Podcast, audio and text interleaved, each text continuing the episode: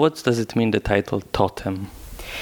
I wanted to catch that the words that can be translated in a lot of languages and that mean the same. That for those one that that doesn't know what's totems, totems are those symbols, no, like in Australia or in Canada, no, from Aborigines, that they were made from wood and it, was like a spiritual connection with animals and with the essence that connects families. So for me it was important to catch this symbol